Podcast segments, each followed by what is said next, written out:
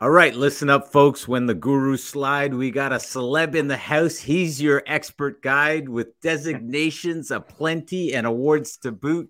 He's a financial planner, writer, and commentator. So tune in and learn as we delve into his mind. Leadership to Wealth Nation. Jason Pereira is here to help you shine.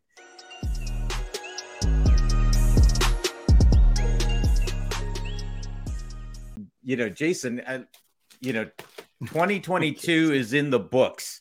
Uh, What, uh, you know, from a financial standpoint, hmm. what would you describe that? How would you put that into some words to sum up 2022 and close that one out? Uh, you know, how do you put into words any year in the, you know, still kind of dealing with COVID post world? I mean, like, how much more we got going on? Getting off a getting off of a global pandemic, having a invasion of Ukraine. Uh, I, I just, I mean, you know, it, the only the only thing certain in life is uncertainty, and I think this was yet another year that proved it. Um, yes, I mean, it depends on what angle you want to talk about. Collapsing Canadian housing market, the uh, semi bubble bursting in the U.S. Oh, sorry, in, in, stock markets around the world. There's there's lots to discuss about what happened. Love it, love it. Well, I I absolutely want to talk about those. I and you know I, I was talking with Wyatt, uh, my producer, and uh, one of the things there there's a number of issues that I think you know they're they're going to sound very political, but I I'm really interested in getting your take from the financial standpoint, right? The financial impacts of them, and uh, and so as we get into uh, where we're going, let's talk about just in in general, what are you kind of seeing for 2023 for financial markets in North America, and what are you sort of advising mm-hmm. your clients that way? Yeah, so my advice never changes, quite honestly. And that's that basically there is no predicting this. If there was, if I could, if anyone could effectively truly predict markets, they would make Warren Buffett look broke. Okay.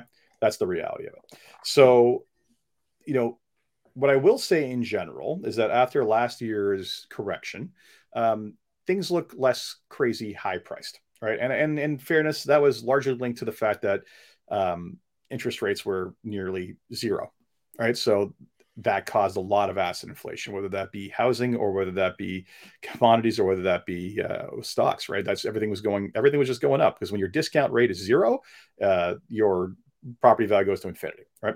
So that that's corrected, and that's taken a lot of heat at the market. What I what I will say is when I look at the long term numbers that matter, things like the uh, the CAPE, um, capital adjusted uh, PE or the Cape, Shiller CAPE numbers, you know, markets are still not cheap but they're not crazy expensive that they were, but they're still not cheap. So uh, we're still looking at, you know, you look at any of the capital markets assumptions from people who actually do look at the quantitative aspects of this and say, this is what we're looking at going forward. They're still relatively muted from a historical standpoint. You know, we're not looking at expectations of double digit stock returns in the next 10, 20 years. We're looking at single yeah. digit, right? So I think first, uh, uh but, but that said, when you look at polls out of the US or elsewhere, or actually global, global polls on what investors are expecting in return, the expectation number seems to keep on creeping up. It's like at around 15%. Meanwhile, I'm looking at capital market assumptions of like seven to eight. The reality, the first thing that I will say is that everybody needs to get realistic assumptions as to what the heck is going to happen. Um, that's that's first and foremost. Now, what is my advice around this? My advice is the same at all times. Okay. End of the day, what you should be doing is you should be entering into a solid financial plan where you actually are not just doing this aimlessly. You have a plan, and what that means is you've identified what it is you're trying to accomplish in life You've basically got a plan for a, a portfolio that's basically designed around your risk tolerances, which is a big uh, issue now because it's actually now been made mandated by regulation, even though a few people are doing it properly. A portfolio that's designed around your risk profile and basically a plan for what you're going to put into that thing on a regular basis in order to achieve those goals that you're looking to achieve. Because the markets are going to do what they're going to do you cannot control that. Trying to time it is the easiest way to screw up and basically cost yourself a ton of money. Just have a plan, be in a portfolio that basically ties you to the proper to your proper risk profile and stay the course, right? And getting caught up in whatever the heck it is you think people are making easy money in is the fastest way to get blown out. Right? Anyone who bought an assignment, you know, who bought a pre-construction deal that was closing in the next 12 months, oh my god are they finding out that they're you know everybody making money in real estate is not really a thing. It's it was a it was an abnormality. Well that's absolutely true. And um, I, I think for for people they absolutely need to realize they need to have a plan. And one of the things that though that i found on the real estate side mm. is there is there's absolutely cycles. There's absolutely ups and downs that you can watch. And um, for instance, the whole interest rates. People were asking me about that, and I said they're they're going to keep them low. They're going to keep them low, but just realize they're going to come up. And um, when the Bank of Canada started announcing they were going to raise rates, you know, I put it out there, and I think people last year, beginning of last year, I put it out there okay, they've said that they are going to start raising rates. Stop looking differently because they've they've said they're going to do it aggressively. And what I love about the Bank of Canada that way is that they tell you what they they're going to do, but then they kind of pretend like, oh, it might not be that bad, but they've covered their butt, right? And then they go ahead and look. Here's the thing, and they went and started raising them. Look, I, you know, I will say this much. Um, you know people get bent out of shape over central banks and and the reality is is that their job is to fight inflation. So you know i will one thing i will say that shouldn't have been done is when Tiff Macklem basically said they're going to be low for a long time. Yes. I'm sorry. The reality is the only answer is our projections are they're going to be low for a long time but if we have reason to to increase them we will not hesitate because that is their job right? And as much as people who basically now here's let's talk about the entire interest rate issue. Okay, here's what it comes yes. down to. Come on, let's get into it. no, it's very simple. Uh, there's an old, you know, anyone's ever taken Brazilian jiu-jitsu and has worked with anyone who basically is like, you know, an upper level master at this knows the same knows this story. And it's basically, you know, when you ask a when you ask the instructor, how do I get out of this position? If they don't know an answer, the response is always the same. Don't let yourself get in that position. And that is one of the most important things that basically you can you can educate people on when it comes to financial planning is half of the game is not putting yourself in a bad position in the first place right?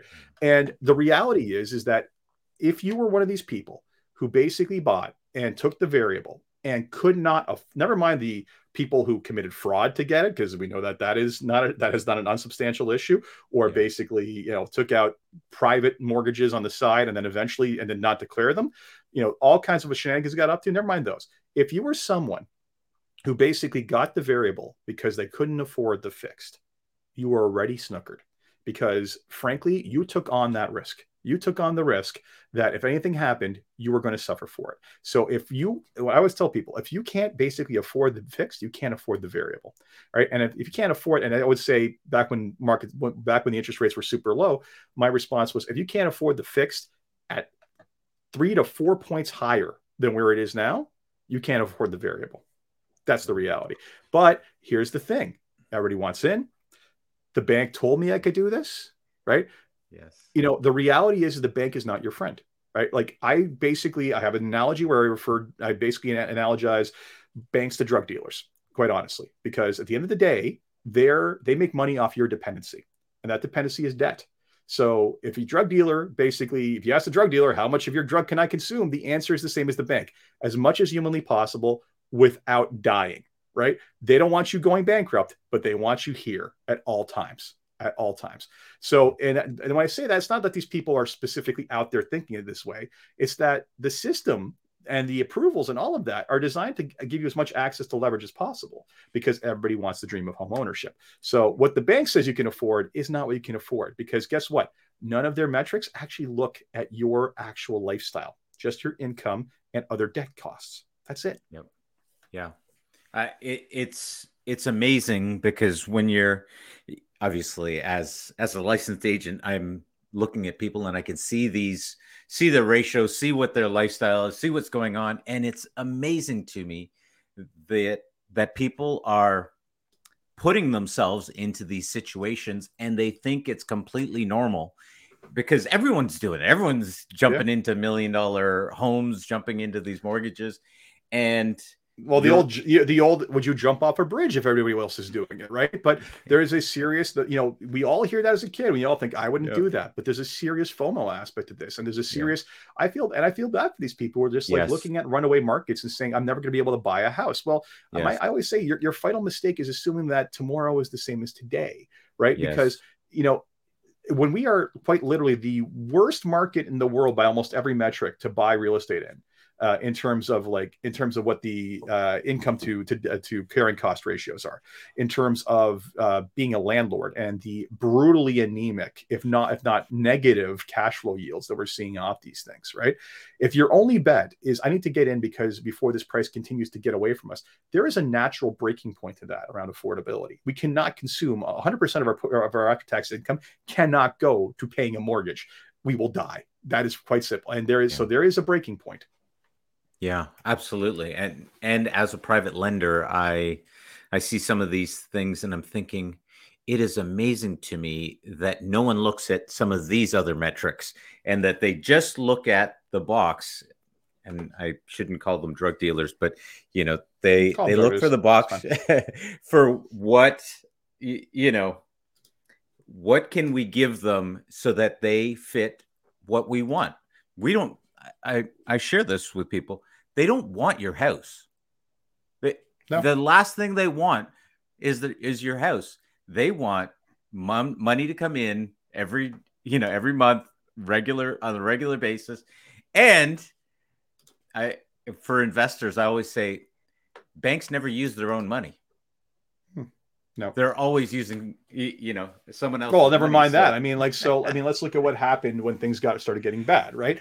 Yes. Um, so basically, you had a situation where variable rates those two types of variable variable rate mortgages one the payment stays the same and less yes. goes to principal every month and then the other one is basically your, your payment goes up um, the the first one which sounds attractive to people is okay well it'll fluctuate but it won't increase yeah but the problem is is that you get to a point uh, where the two biggest banks, two of the biggest banks in the country, who were the biggest providers of that type of mortgage, get to the point where the interest was more than 100% of the principal. Yes. It was more than 100% of the payment. So what did they payment, do? They yeah. didn't, they didn't, they didn't, you know, they, some of them had trigger rates depending on the, the, the insurance, the, the plan, but others allowed you to capitalize that interest against the mortgage.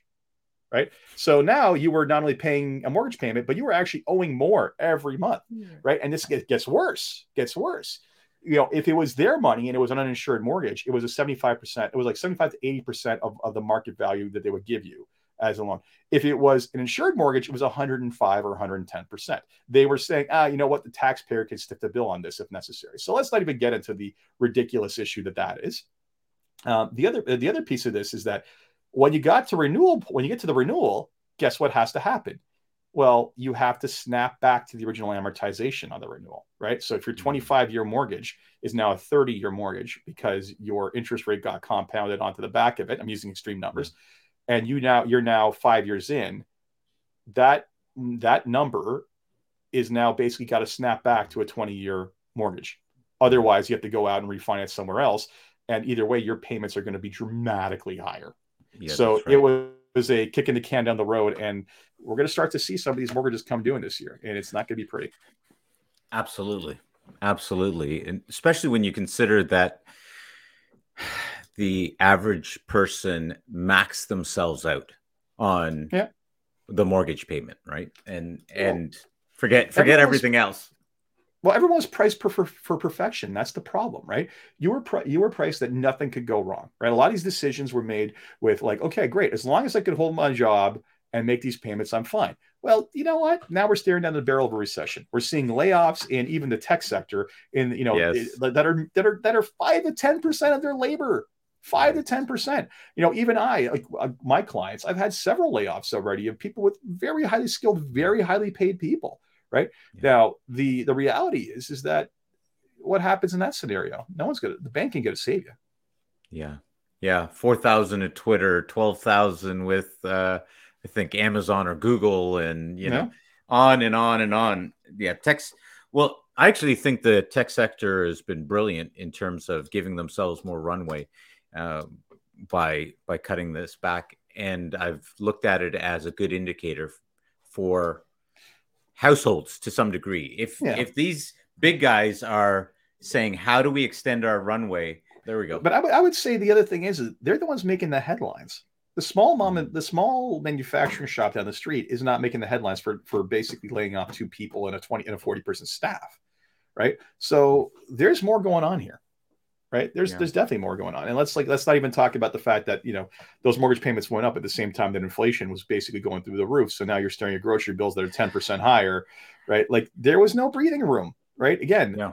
don't let yourself get in that position in the first place. And unfortunately, you know, the there there is luckily if you listen to people work with and listen to people like me, we do everything we can to keep you out of those positions, right? Mhm. And I will say that I have very few people, if not any, like well, very few cases uh, where that happened. And the cases that where that where they where they they are in a bad position are ones who didn't listen to us, quite honestly.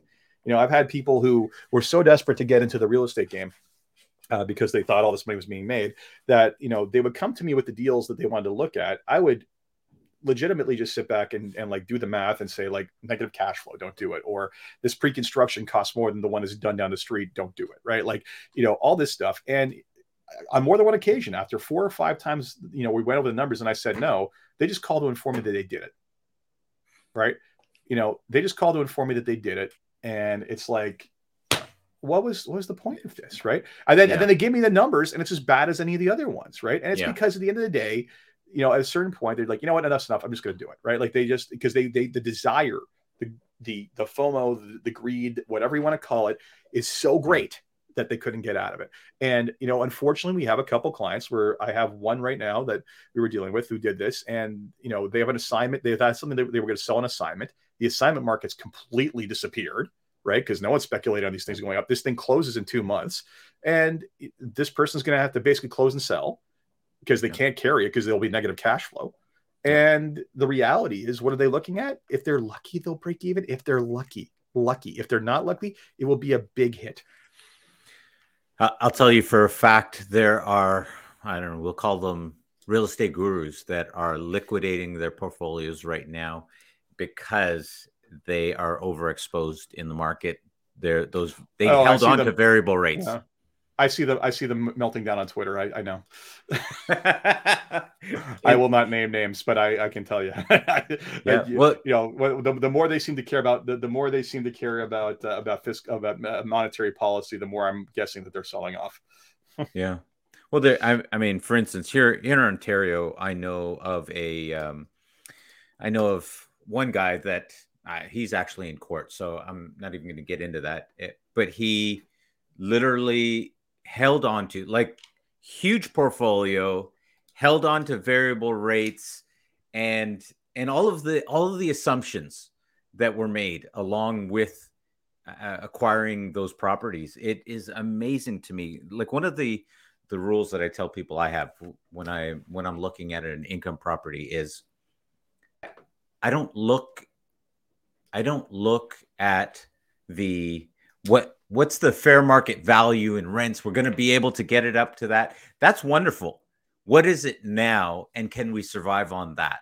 And everyone loves to talk about what you can get it to, but I'm like can you actually make money with it right now based on what it is especially in a mean- in a province like ontario where it is so difficult to to uh, Be cash flow change any of that. positive? No kidding. Yeah. I mean, Yeah. Ben Rabidoux has got an index where he basically looks at you know if you bought now at maximum leverage, where would you be? And you know that that thing went south of basically went when not only cash flow negative, it went principal negative, right? Like meaning that your mortgage payment, oh, the the out of the rent you were bringing in wasn't even was not only enough that was not only enough that you wouldn't be able to cover your um your full mortgage payment, but you were actually not even the, the it wasn't even it wasn't even covering the full interest portion of that. You were actually having to pay out of pocket for for interest in addition to the principal payments. Jason, over the last couple of years, I have watched people buying properties knowing that they are going to lose. They're, you know, completely with this mindset of, oh, it, they're going to go up in value. No worries. I, it's okay if I take a loss on them, you know, on a monthly basis. And I'm thinking, you have no, like, I got outbid on certain properties by double, like double. Yeah.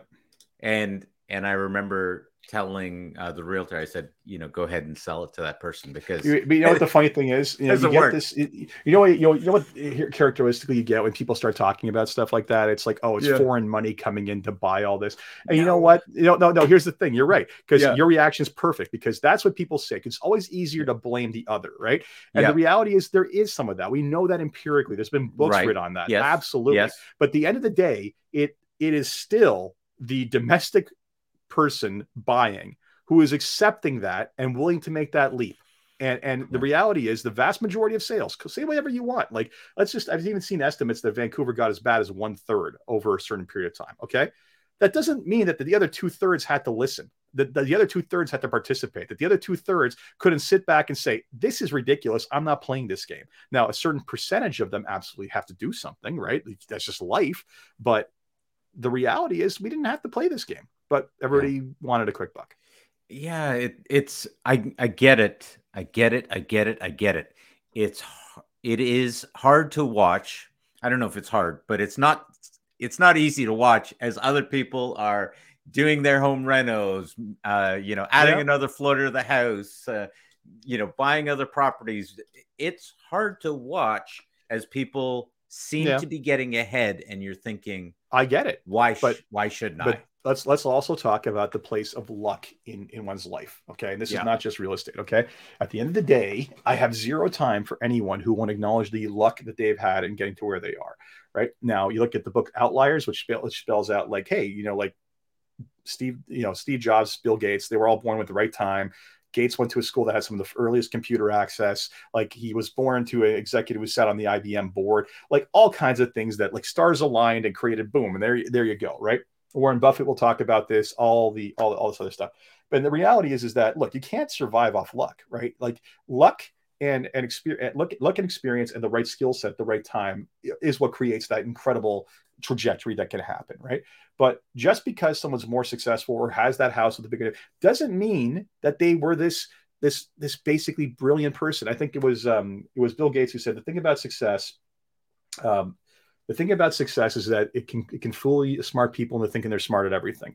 And I would add to that in saying that the thing about success is it can fool people who aren't smart into thinking they are, right? And and it's basically you have to acknowledge the fact that, you know, I've got friends who bought a couple years out of university, right? And you know, they look at the equity gains after over that period, which is now approaching two decades, right?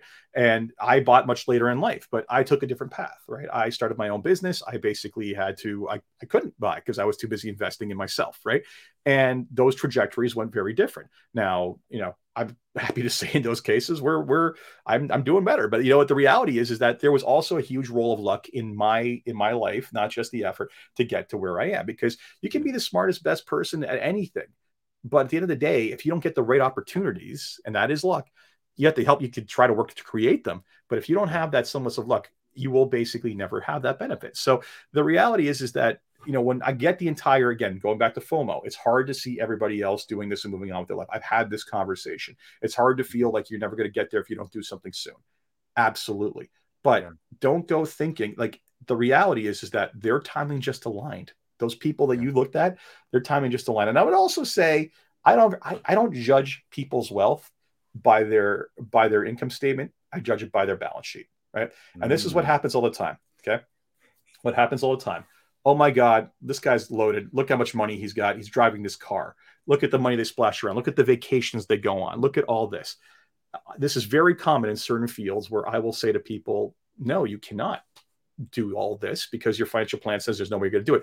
I don't understand. All my colleagues are doing this, whatever. And I say to them, you don't know that they're not literally basically living off their line of credit, right? That they're not paying down that mortgage and taking it right back out of the line.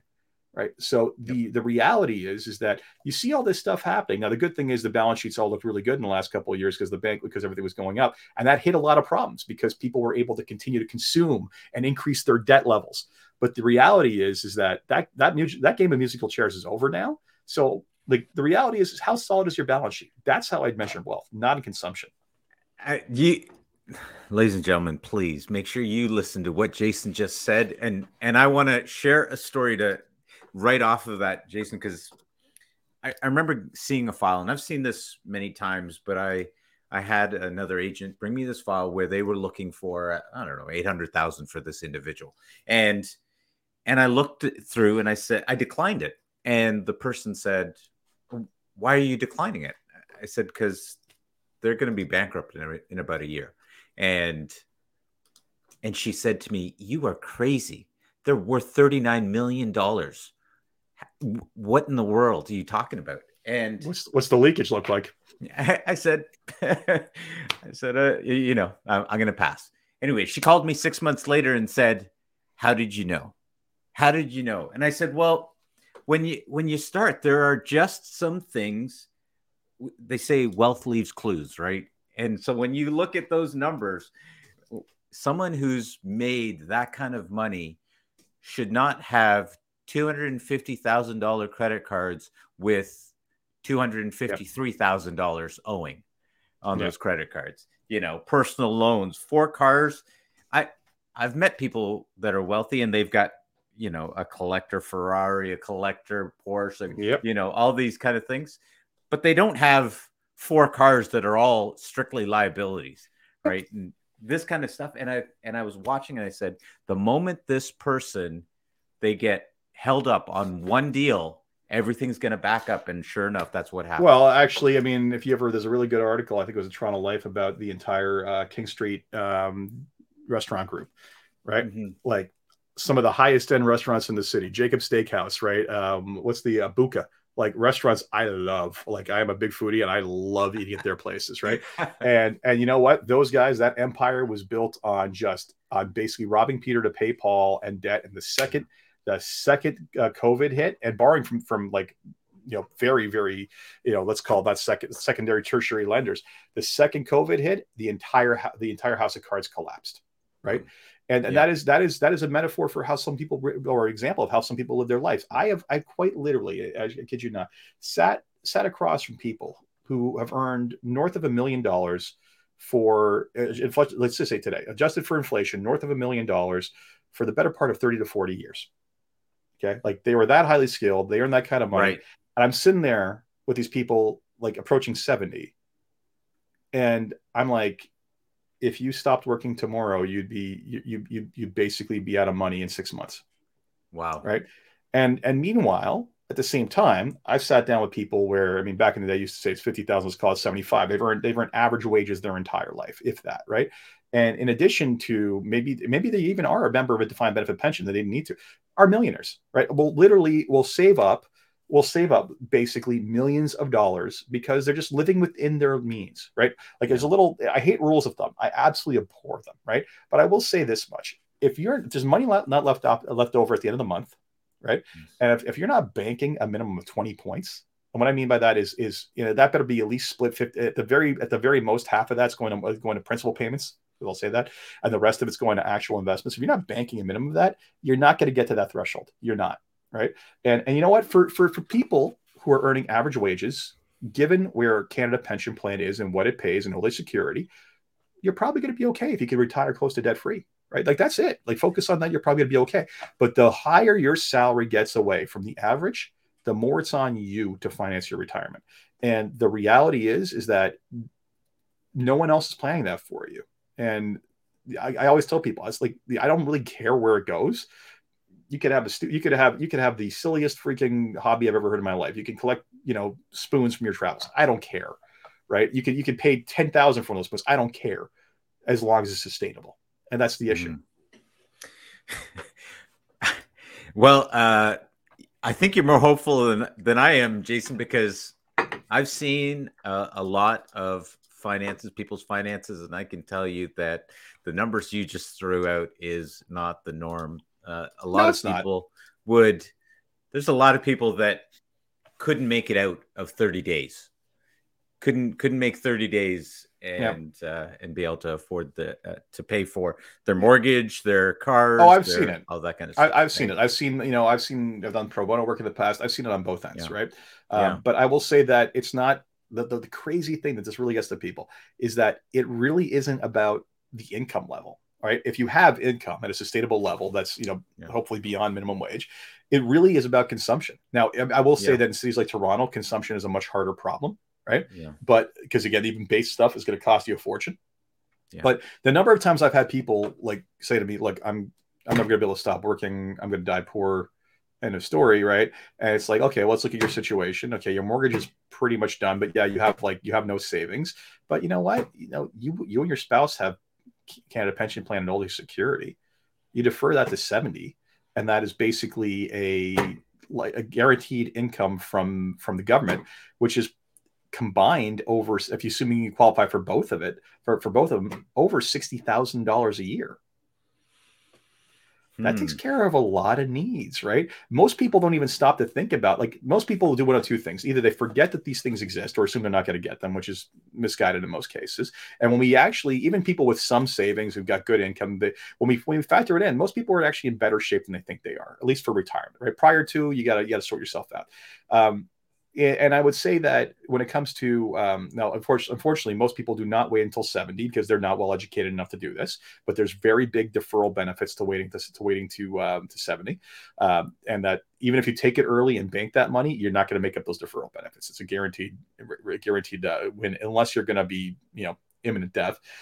So so the reality is a lot of people are in better shape than they thought they are, but there are absolutely absolutely the people at both ends of the spectrum, right? And again, it's not it's not necessarily an income issue.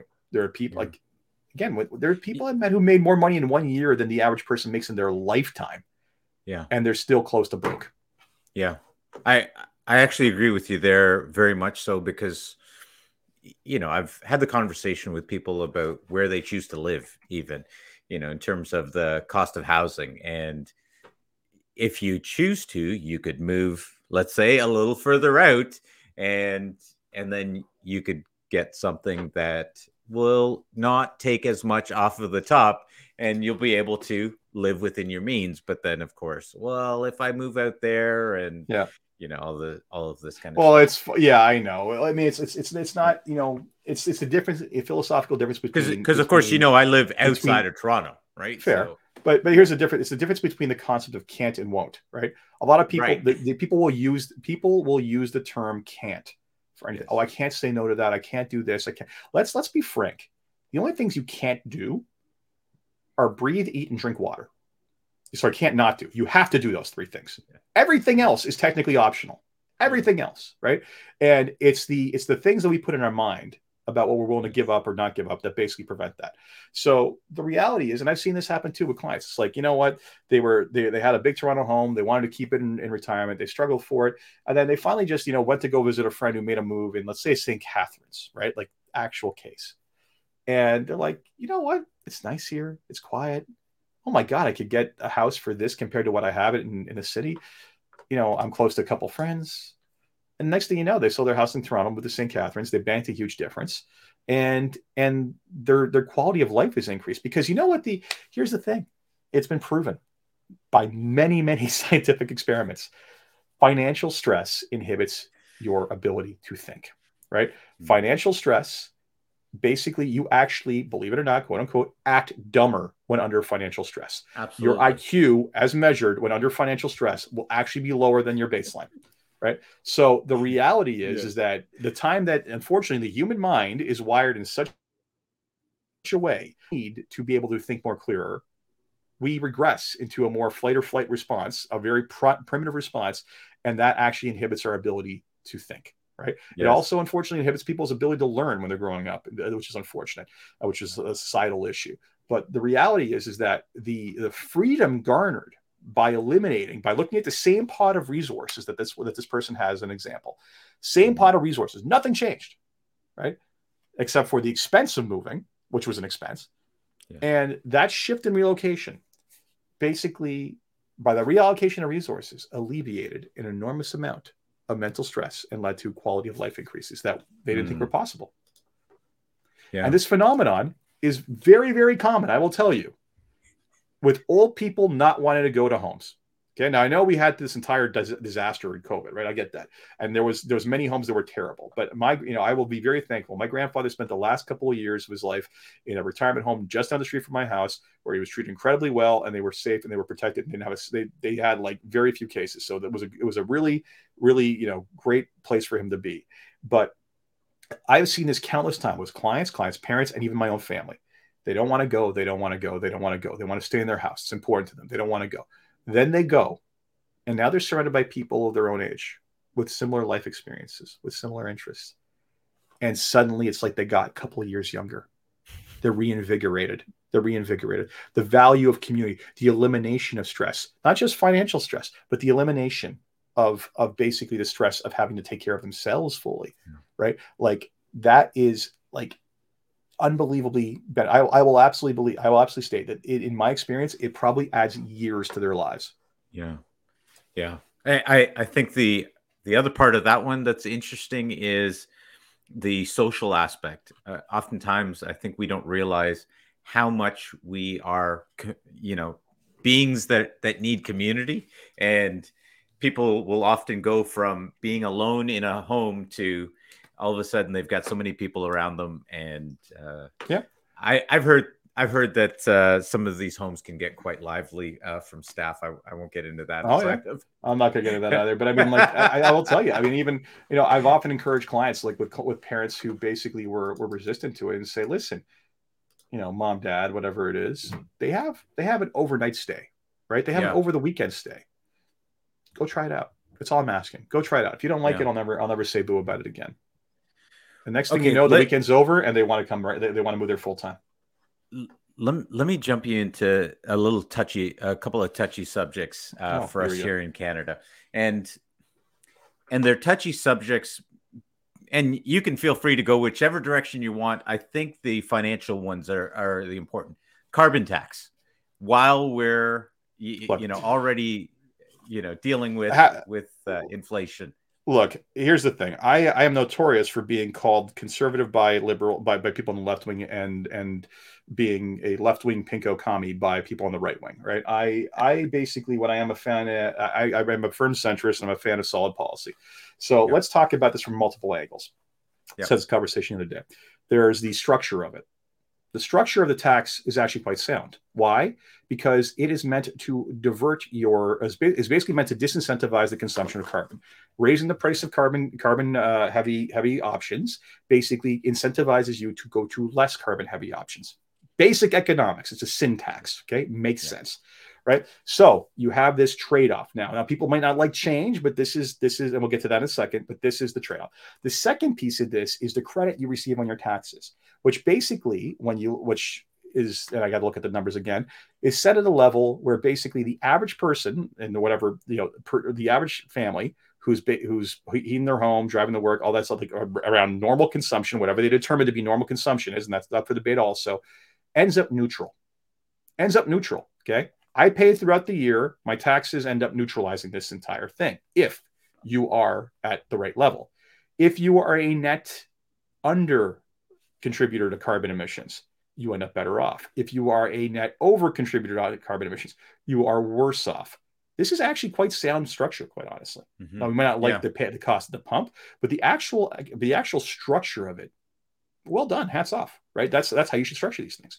Okay. Now, the the entire the entire argument of um, well other countries aren't doing stuff so we're not going to get there on climate change. First of all you don't fix here's what you, here's what doesn't fix climate change doing nothing doing yeah, nothing. right. And the reality right. is telling others to do what we haven't done jack isn't an option either right?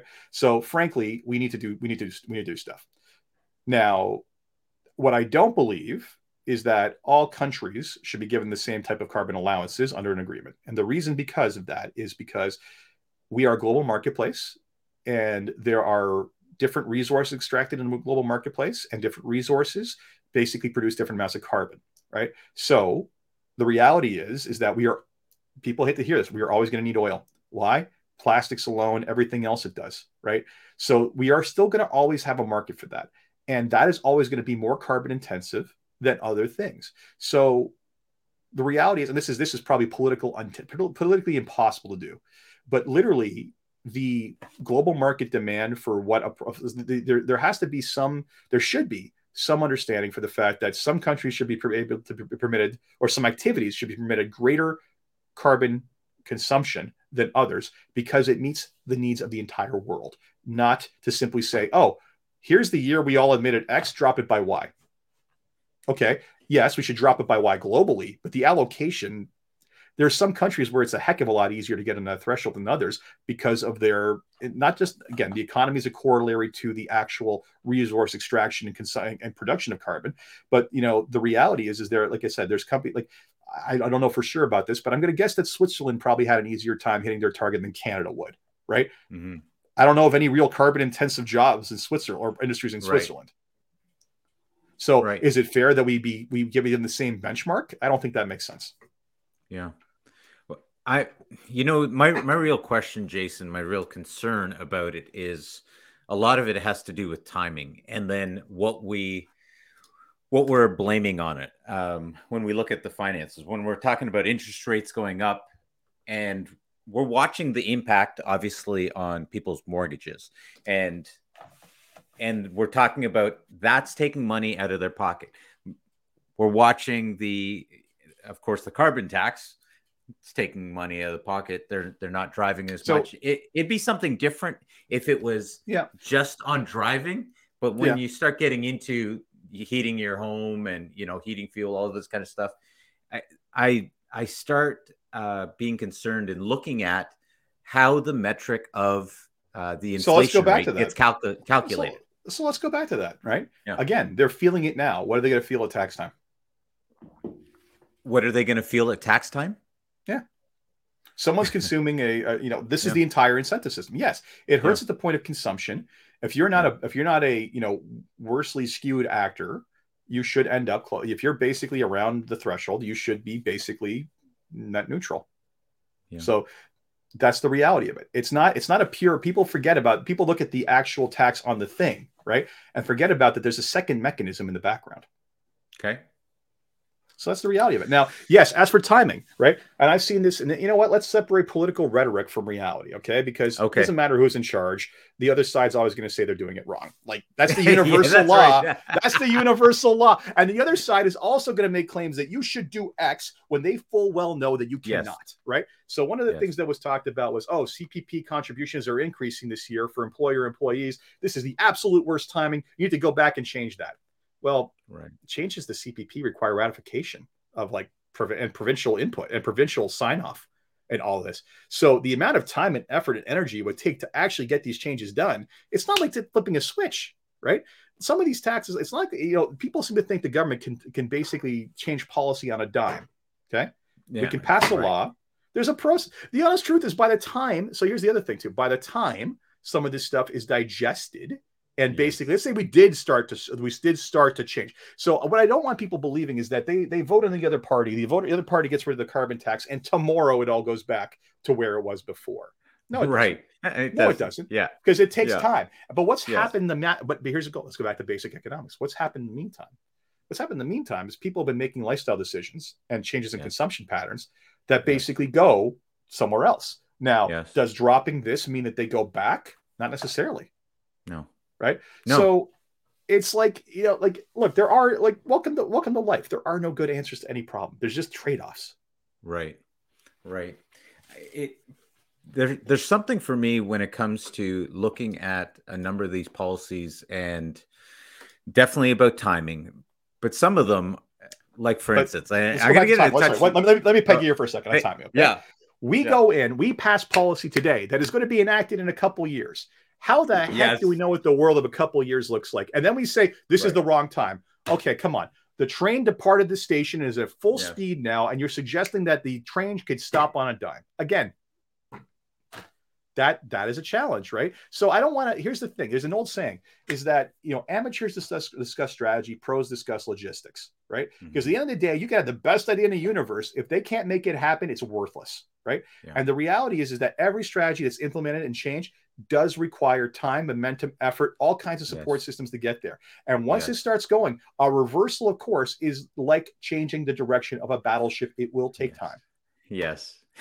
yes. Having worked for the federal government before, I can tell you that I've yeah. watched that, and I agree with you very and, much. And let's so. and, and let's also yeah. remember this is the other thing too. And I had an argument like uh, so. So I got contacted by someone who said I should be lobbying on behalf of elimination of RRIF minimum payments out of out of RRIFs, right?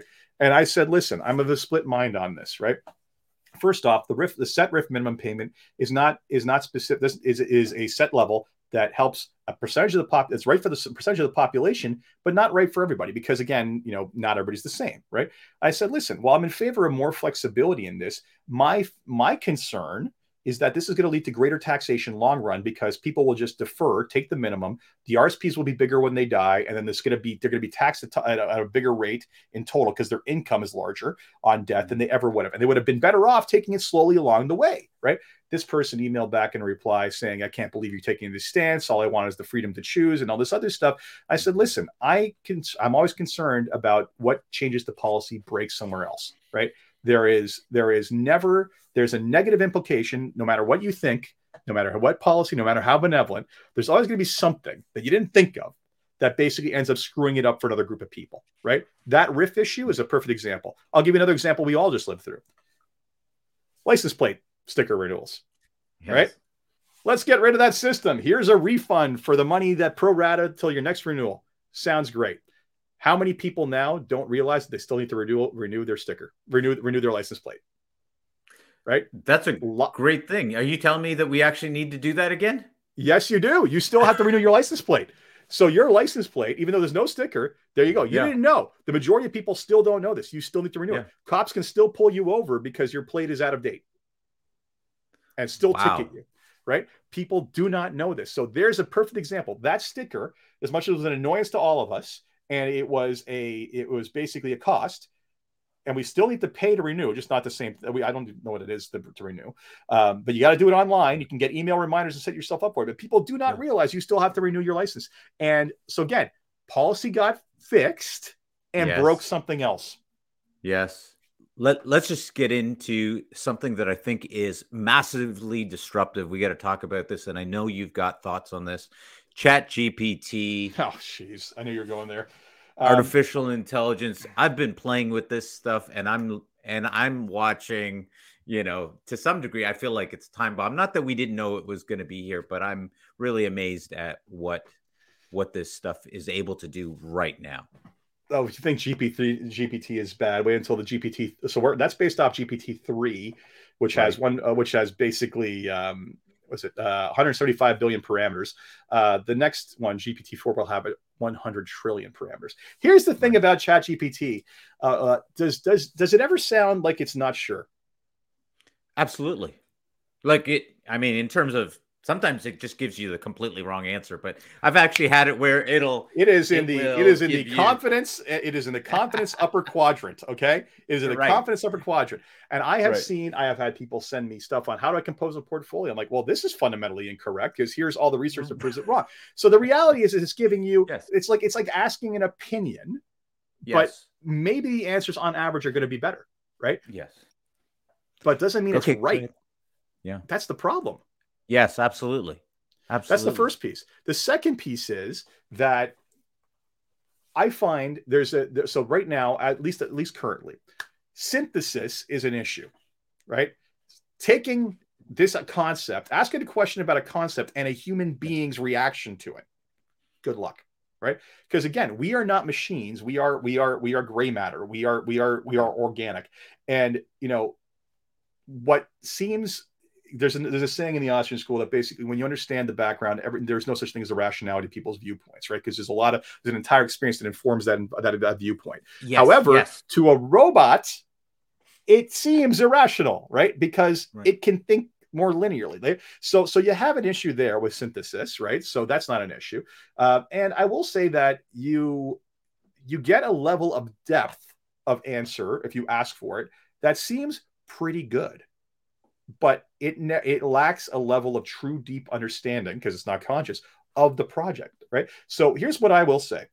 We are going to see a supernova level of increase in near useless content. Just very generalistic stuff. We are. Yes. we're going to see that. And anyone who was, you know, I think BuzzFeed just got rid of a bunch of people is going to use Chat GPT for things like listicles and stuff like that because it is a low threshold thinking, right? So, yeah, now, that said, I actually think it increases the value of, of deep dive, truly understood of, of expertise because yes. the more prolific, not the more prolific the base level becomes, the more rare in comparison the expertise looks. right? And this is the issue. So that I think anyone who wants to commit themselves to long form, deep dive, true research, understanding of, of things is going to do just fine because if anything, people get tired of re- uh, get tired of the of the of, of the bubblegum level, you know, basic entry level nonsense, right? And the but I also will say where where I will utilize this and and and big up to to, to Notion for installing this before ChatGPT was a thing, is that it is a great way to get started on articles, right? So um, Notion is a is a is a knowledge management platform. It anyway, it's, it's a crazy way for running your business. But point is, is that I, for example, am going to be writing content for for members of an association I work for. Right, so I was like, let's test this out. Um, what are the primary ways of of um, of registering a business in this country, and the pros and cons? And it said it basically said like there are multiple ways. You know, there's sole proprietorship, there's partnership, there's corporation. Gave me a couple of pros and cons. I'm like okay, you know what? This is like, you know, equal to a high schooler's level of research written out, and but it's well structured. I can start with this and expand on. So it will also enable people who are experts to basically just not start from a blank page, yeah. but start from start from something that is a little bit more so i think if anything it will allow and enable people like me to pump out more valuable information having not having had to write the introductory stuff and the low hanging fruit now the question becomes does that create a disjointed disjointed experience in terms of the the voice in which is speaking you know jason i i think that uh you're absolutely right. I was I was actually talking with my kids uh, on this one, and I'm and I'm asking him, "Hey, are you using this? Have you tried this out?" And and we started talking about how to take it, use it as a tool to create a summary yep. of of the book you're reading, and then take it and start writing from there. Exactly what you're talking oh, yeah. about. You know, well, that's the other thing is someone's good. Bones wait wait until someone someone's got to invent the artificial intelligence now to basically check and see if chat gpt was used when people submit homework because that's a thing now now here's yeah. the thing this is but let's talk about how this evolves right because this is yes. this is a similar trend in evolution because this is today right in the future yes. it will get better so yes. here's what i say like using my industry as an analogy right it used to be very burdensome to open an account and get access to investments now it's easy right advisors moved up the moved up the the complexity uh, scale to start offering more services. So then it basically started to be like, okay, we can de- develop diversified portfolios for you. That involves a bunch of research and a bunch of work and math. Okay, we can do that. Now it's easy, right? Commoditized, both of those. Then we started getting into financial planning because basically that's that's you know c- continuing to move up the complexity and value spectrum, right? Because the when the easy things become when the when the when the intro level things become low burden, you move you can, you can start delivering greater and greater value uh, uh further up the channel, right? Because now you have more and more time. So, but but that said, I'm working with a company that has brought artific- artificial intelligence to financial planning software, and what was re- previously benchmarked at 10 hours is now, knock on wood, let's call it two to three, including client engagement. So you're looking at potentially a 60% plus reduction in hours spent. So what happens, right? Now, people who look at the industry from the outside in say, oh, great, advisors can ha- handle more clients, therefore there'll be less advisors. And I'm like, this is not an engineering problem. This is a human problem. No one wants to call up their advisor and the advisors say, let me hold on, let me look up your file to see who it is you are again, because I can't remember because I service 300 people, right? They don't want that experience. They want the person who says, hey, hey, Dave, how you doing? Yeah, good. How's did your kids have leg heal? Like I know they broke it last one. They want that experience, right? But that also opens the door for again you look at talk to anyone in the US, this is the way we're going. The future of my job will be things that robots are not good at. It will not be number crunching and all this other stuff. It is the behavioral coaching. It is the how do I take this plan that I basically did within a couple of hours or an hour with this with this artificial intelligence that does a better job than I would have done as a solo individual, and how do I translate what it's telling us to do into basically something you can understand I can answer questions around the recommendations, but more importantly, I can work with you to implement the entire thing and get past the behavioral and other issues you have that prevents you from implementing that and be there to counsel you on how all the negative stuff that happens in your life you can get past. Yeah. So the reality is the future of my job is one that is far more based in almost psychology and coaching than it is just in pure mathematics right? At least for the majority of people. So that is what's happening. And I think, you know, any anyone whose career was writing very fluffy things for clickbait, ooh, I don't like where you live right now. Like you're in a bad spot. And but I do think it's you know again you know in the world that's inundated by this right really really powerful journalism is just so much more valuable in that regard. Now monetization is a difficulty but it is it is i think you know some of the better writers out there are out there writing their own blogs or newsletters that are getting a ton of traction because they're valuable. I pay for newsletters uh, to, to these authors because some of these authors because their insights are that good. Yeah. I i, I think this is going to be very disruptive in the fintech space. Uh, because for those people that like to call themselves experts and they don't add on the nuance that you've just talked about in terms of really knowing your client and you're just happy sitting in your chair being the expert because you know this information like the old school yeah, library I opened yeah I opened an account and sold you a mutual fund that I've talked to that the wholesaler yeah. told me to sell. Like yeah. you know let's let's refer to that as the lowest hanging fruit of them all okay? Yeah. Like model needs to die like full stop and it's not it's not providing anyone real value all right, we we've hit time. Let me ask you one final question here, Jason. What do you have lined up for 2023 that uh, you're excited about? Oh, actually, it's been a little bit of a slow start. I've only got uh, I'm working on a couple of speaking gigs that uh, might land in the next couple of while. I can't make them public; they'll be made public on Twitter when that when that happens. Um, I am. I mean, there's all kinds of great stuff happening in my business in terms of modern, in terms of digitization, in terms of up getting new people up to speed. So I'm excited about that. Um, there is a bunch of stuff I'm working on with some big fintech, with some fintechs of advising. There's gonna be some big announcements there. Uh, I've got a great uh, lineup of people so far for all my podcasts. Honestly, everything's heading the right direction. No one big thing. I'm happy to just kind of keep this keep this you know train rolling down the track and, and see where it leads. Moving life in a good direction That's with. Uh, Jason Pereira. Jason, thank you so much for coming on the show and uh, and sharing your thoughts on all of these. And uh, where, where's best place for people to get a hold of you on your website?